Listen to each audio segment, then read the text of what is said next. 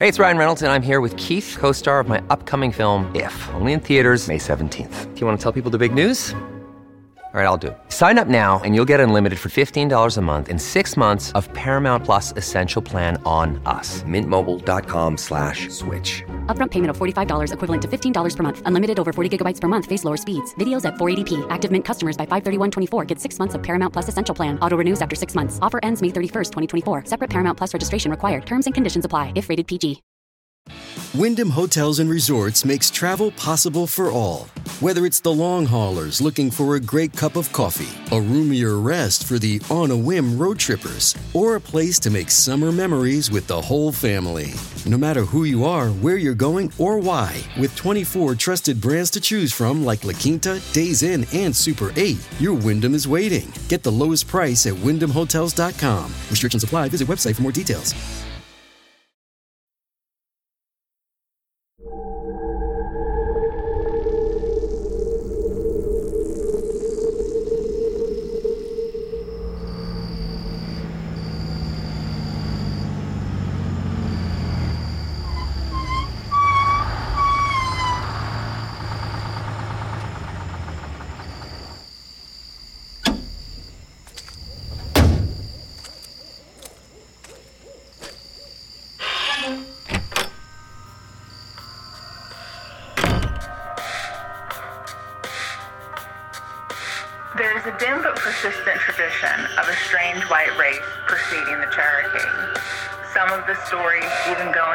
Far as to locate their former settlements and to identify them as the authors of the ancient works found in the country.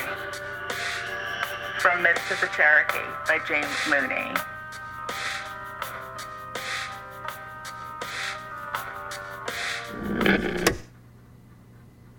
Hey, y'all. So, we are back with an all new full length episode today. But first, I've got a few announcements for you.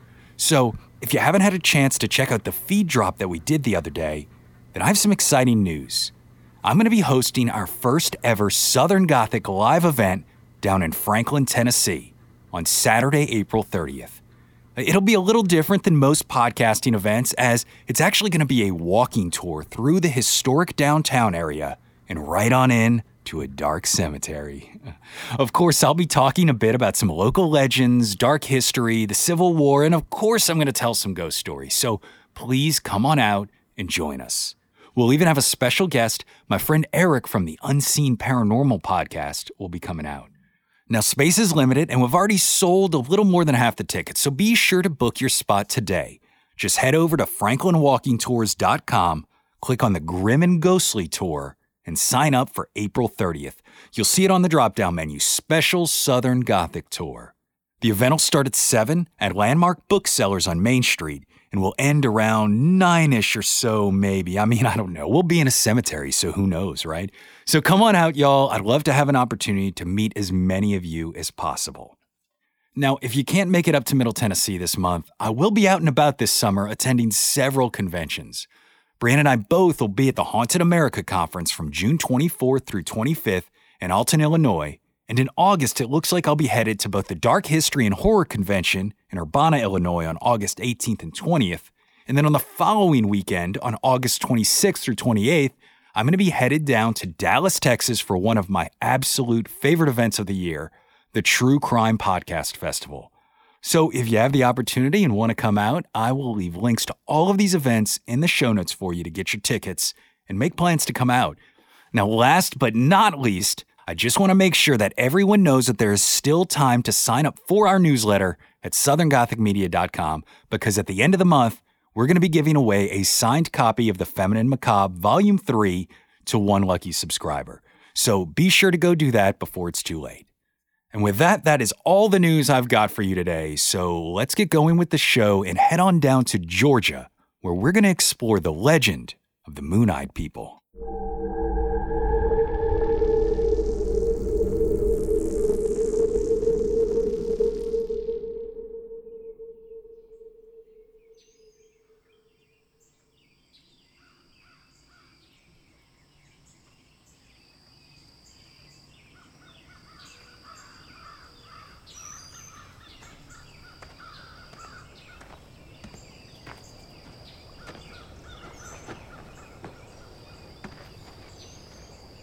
Atop Fort Mountain, in the northwestern corner of Georgia, is an 885 foot long rock wall that zigzags its way through the curves of the mountain.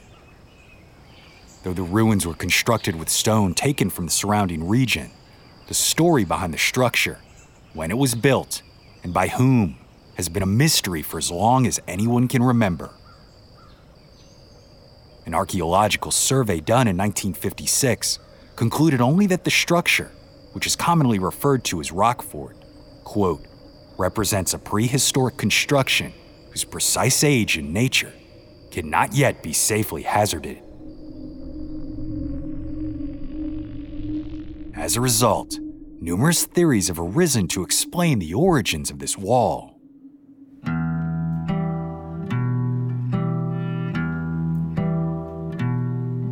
Prior to the early 20th century, some posited that it was Spanish explorer Hernando de Soto who built it. Others that it was the work of the Welsh Prince Madoc. Today, however, most say it was likely constructed around 500 CE by native peoples who lived in the area, and its purpose was not one of protection, but rather religious practice. Unfortunately, the truth about this infamous wall atop Fort Mountain may never be entirely uncovered, tying this mystery into a centuries old legend that its creators were the supposed residents of this region long before it had ever been inhabited by the Cherokee. A group who've become known in local lore as the Moon Eyed People. My name is Brandon Schexnayder, you are listening to Southern Gothic.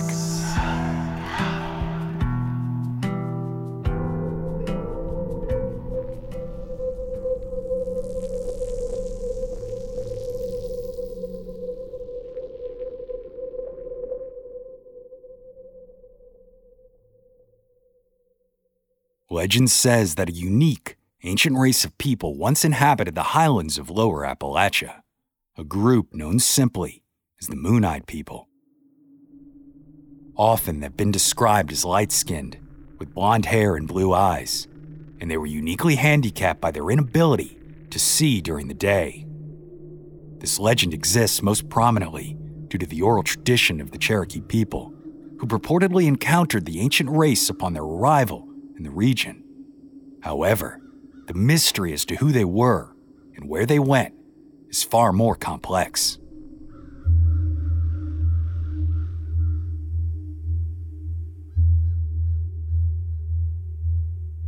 The first written account of the Moon Eyed People appeared in the 1797 publication, New Views of the Origin of the Tribes and Nations of America, published by Benjamin Smith Barton. Barton was an American naturalist, botanist, and physician who had a lifelong interest in Native Americans, and his work is now considered by scholars to be culturally significant for its information on early civilizations in North America. Barton introduces the Moon Eyed People citing a discussion he had with Colonel Leonard Marbury, a quote, very intelligent gentleman who served as an intermediary between the American government and the Cherokee. He wrote, The Cherokee tells us that when they first arrived in the country which they inhabit, they found it possessed by certain moon eyed people who could not see in the daytime. These wretches they expelled. Barton then goes on to claim that this group Marbury described may have been related to or ancestors of the Guna, a group of indigenous people from Panama whom the Welsh privateer and explorer Lionel Wafer encountered in the 1680s. Wafer lived with them for a time, and while among them, he documented the lives and customs of his hosts, as well as the environment in which they lived. Notably, among his descriptions are several pages devoted to so called, quote, white Indians, whose complexion he claims to be, quote, milk white, lighter than any European. Today, it is known that the Guna people of Panama have one of the highest rates of albinism in the world, as approximately 1 in 150 Guna inherits the condition that results in exceedingly light skin, hair, and eyes. And of course, these light eyes are often incredibly sensitive to the sun. Wafer wrote specifically of this in A New Voyage and Description of the Isthmus of America, published in 1699. He described those individuals with albinism as having a different shape to their eyes than the rest of the Guna, claiming that they came to a point in a shape like a crescent, and quote, From hence, and from their seen so clear as they do in a moonshiny night, we used to call them moon-eyed, for they see not very well in the sun, so that in the daytime they care not to go abroad, unless it be a cloudy, dark day.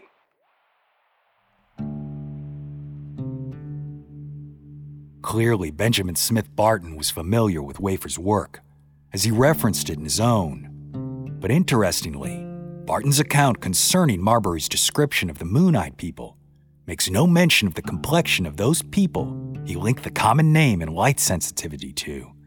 Yet he still made the assumption that this was in fact a tribe of people with albinism. And ever since, this has become part of the accepted legend of the indigenous tribe who predated the Cherokee.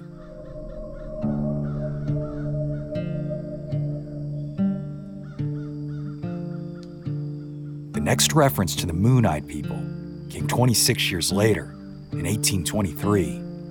In his book, The Natural and Aboriginal History of Tennessee, historian John Haywood wrote that when the Cherokee originally came to the territory, they found, quote, white people living near the mouth of the Little Tennessee River.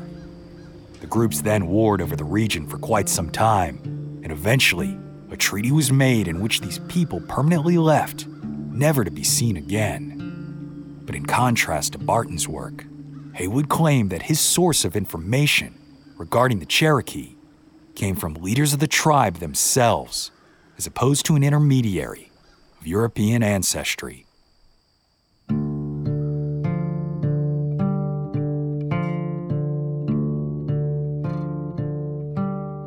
Then, in 1902, James Mooney published the now well known text, Myths of the Cherokee. Mooney states very clearly and early on in the book that, quote, there's a dim and persistent tradition of a strange white race preceding the Cherokee. He first examines the claims of Barton and Haywood, then adds two additional stories related to the idea. First is that of Harry Smith, a mixed raced man born in about 1815 who was related to a chief of the East Cherokee. Smith told Mooney that when he was a boy, an elderly woman passed down to him the old oral tradition that claimed a race of, quote, very small people, perfectly white, once lived for a time north of the Hiawassee River, near what is present day Murphy, North Carolina. The old woman then told Smith that these people eventually moved west. The second story that Barton presents was told by Colonel William Thomas, born in 1805, who was a white man adopted by the East Cherokee. And he told Mooney that he learned from the Cherokee that he also learned of the old oral tradition that there was once another race of people who lived on the bank of the Hiawassee, just as Smith had described. Thomas also confirmed that those people went west, quote, long before the whites came.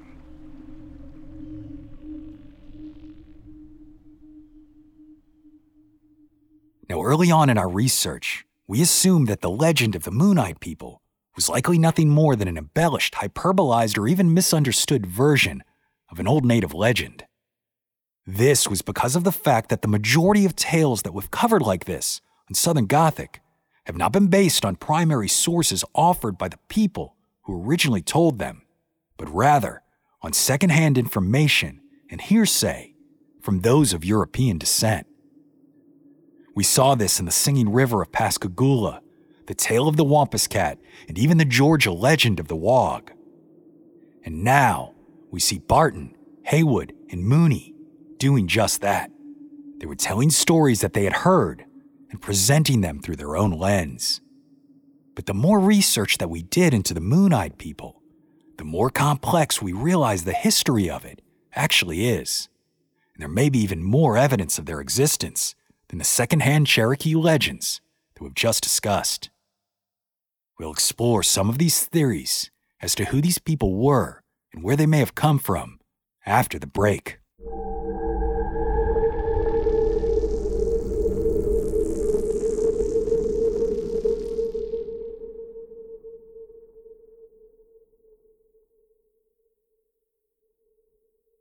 Another day is here, and you're ready for it. What to wear? Check. Breakfast, lunch, and dinner? Check. Planning for what's next and how to save for it? That's where Bank of America can help. For your financial to-dos, Bank of America has experts ready to help get you closer to your goals. Get started at one of our local financial centers or 24-7 in our mobile banking app. Find a location near you at bankofamerica.com slash talk to us. What would you like the power to do? Mobile banking requires downloading the app and is only available for select devices. Message and data rates may apply. Bank of America and a member FDIC. Look, Bumble knows you're exhausted by dating. All the must not take yourself too seriously and 6-1 since that matters. And what do I even say other than hey? well, that's why they're introducing an all new Bumble with exciting features to make compatibility easier, starting the chat better, and dating safer. They've changed, so you don't have to. Download the new Bumble now.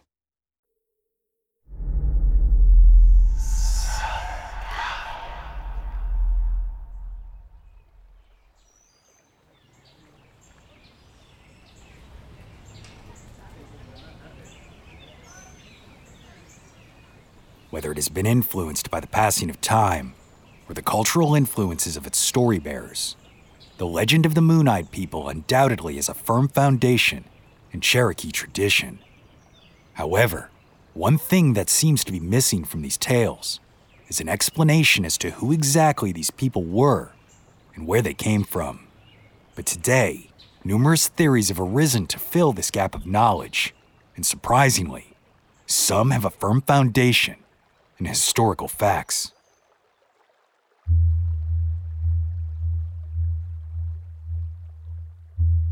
The most prominent theory involving the origins of the Moon Eyed People is that they were a tribe of the infamous Welsh Indians. This group was first written about in 1898 in the book The Reverend Morgan Jones and the Welsh Indians of Virginia. As the title suggests, the publication tells the story of Reverend Morgan Jones, who in 1669 was living in the colony of Virginia. One day, while traveling through the wilderness, he and his companions, quote, fell into the hands of hostile natives. While captive, some of the colonists were apparently tortured and killed, but Jones, however, was saved by members of the Doeg tribe, and large party said, because he spoke Welsh, which it turned out, quote, was also the language of the Doegs. While this publication was the first time the term Welsh Indians was used, the events of 1669 were far from the first time that an individual of European descent encountered an indigenous tribe that they believe spoke something similar to Welsh. In 1608, Welshman Captain Peter Wynne arrived in Jamestown, Virginia, and in November, he accompanied Captain Christopher Newport on an exploratory expedition in the surrounding wilderness. During this trip, the group encountered an indigenous tribe, and while they did not speak the same language as the Europeans, it was noted that the sound of the native's tongue was similar to Wynne's native Welsh. The captain was therefore assigned the task of translating for the colonial explorers, and as a result, Wynne found, quote, they speak a far differing language from the subjects of the Powhatan, the pronunciation being very like Welsh. It has since been confirmed that the indigenous people the Europeans encountered were the Monacan tribe, who spoke a Siouan language that is now extinct. But the reference to the contrast between the Monacan and Powhatan dialects are noteworthy because the Powhatan spoke an Algonquin language, and at the time, Virginia colonists were already interacting with the Powhatan people so some would have at least become familiar with it. So the question then is how are some tribes of indigenous people in North America speaking a European born language, or at least a version of it, when no known Englishman had stepped foot on the continent until the late 1400s or early 1500s? The answer is a man named Madoc, a Welsh prince and explorer who, according to folklore, sailed to North America in 1170, three centuries prior to the arrival of Christopher Columbus in 1492.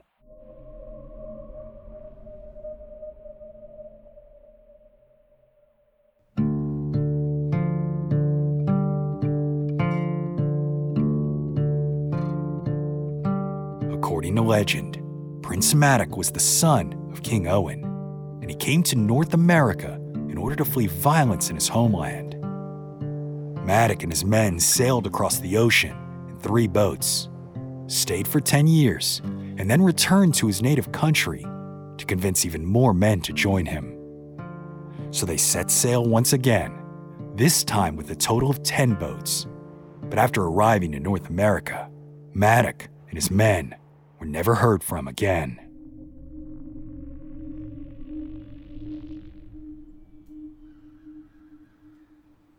According to lore, several of the men in Madoc's company decided to settle down and intermarry with the local Native Americans. And it's said that their descendants carried on the tradition of the Welsh language. Over the years, these people have been credited with the construction of numerous pre Columbian landmarks, particularly in the Midwestern United States, but also the ruins on Fort Mountain in Georgia. But perhaps encouraging this theory is that for the Powhatan tribe and other speakers of Algonquin languages, the word they used for those who spoke languages other than theirs, like Siouan, is Mandoag, which is just similar enough to the name of the Welsh prince to be confusing.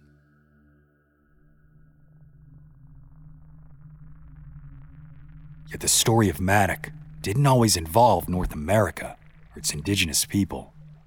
Scholars today believe it has actually evolved out of a medieval story or poem about a grand sea voyage, although no original version of that story survives today. But the tale became most well known during the reign of Elizabeth I, when English and Welsh writers began adapting it with the assertion that Madoc was its protagonist. And why was this assertion necessary? Because if Madoc arrived in North America in the 1100s, then that grants the right of discovery and therefore legal possession of North America to England. As for those versions that make claims of intermarriage or the existence of native peoples of English ancestry, these additions were likely included after accounts of languages with supposed similarities to Welsh were reported. While this early desperation with the Welsh connection stemmed largely from the claim that it granted England the right to settle, its persistence is somewhat more sinister, as there are some who want to claim that white people of European descent have been inhabitants of North America for at least as long as non white indigenous people have, whether that is factual or not. In fact, when the historic marker for the mysterious ruins at Fort Mountain was unveiled in 1968, it actually even included as possible builders, quote, prehistoric white people. But it's important to note here that in the earliest documentation of the North American Moon Eyed people, there's in fact no reference to the way they look. An assumption, yes, but an outright description, no. It was with each retelling of the tradition that the Moon Eyed people gained white skin and more European esque features.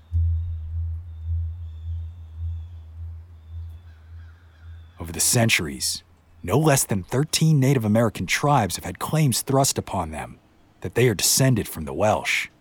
But as of this episode's release, there's been no genetic or archaeological evidence gathered or discovered to support any such claim. Yet the repeated attempts to link the Moon Eyed people with the Welsh and Europeans persist, detracting from the fact that they are part of Cherokee legend and that whoever those people were they lived in an area that was desired by the Cherokee enough to fight for it.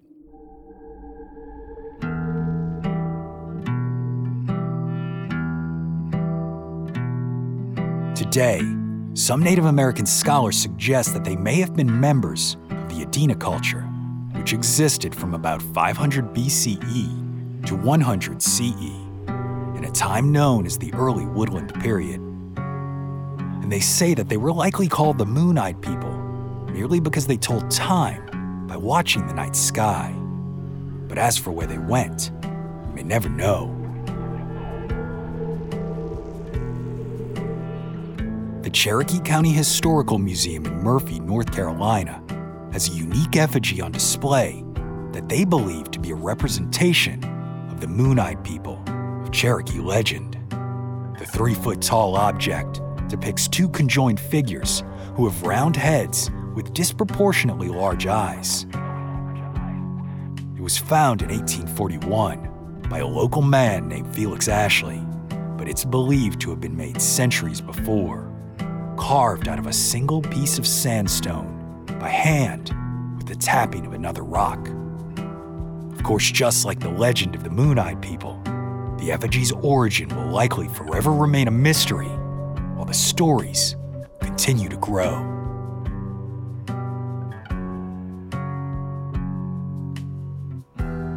My name is Brandon Schexnayder, and you've been listening to Southern Gothic.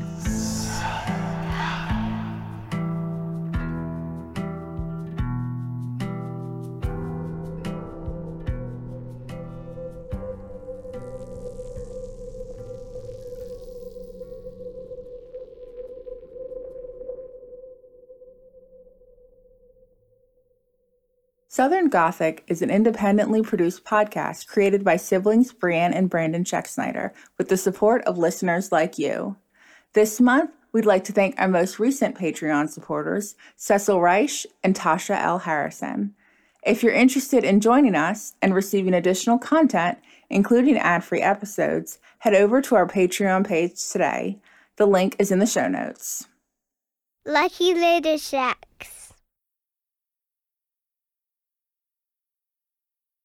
What's something you learned in history class that you feel like wasn't the whole truth? Better yet, what's something you didn't learn at all that was omitted completely? That's what I like to call redacted history. My name is Andre White, the host of the Redacted History Podcast, the place where history's forgotten events, heroes, and villains get their story told, one episode at a time. The Redacted History Podcast. Real history never dies. Stream the Redacted History podcast on Apple Podcasts, Spotify, or wherever else you get your podcasts. Have you ever wondered who the Mary was from Bloody Mary? If the Loch Ness Monster was real, or if Ouija boards actually worked? On each episode of the family friendly Unspookable, we look at the histories and mysteries behind your favorite scary stories, myths, and urban legends to get the real stories behind the scares. Want to solve your next mystery? Find and follow Unspookable now wherever you get your podcasts.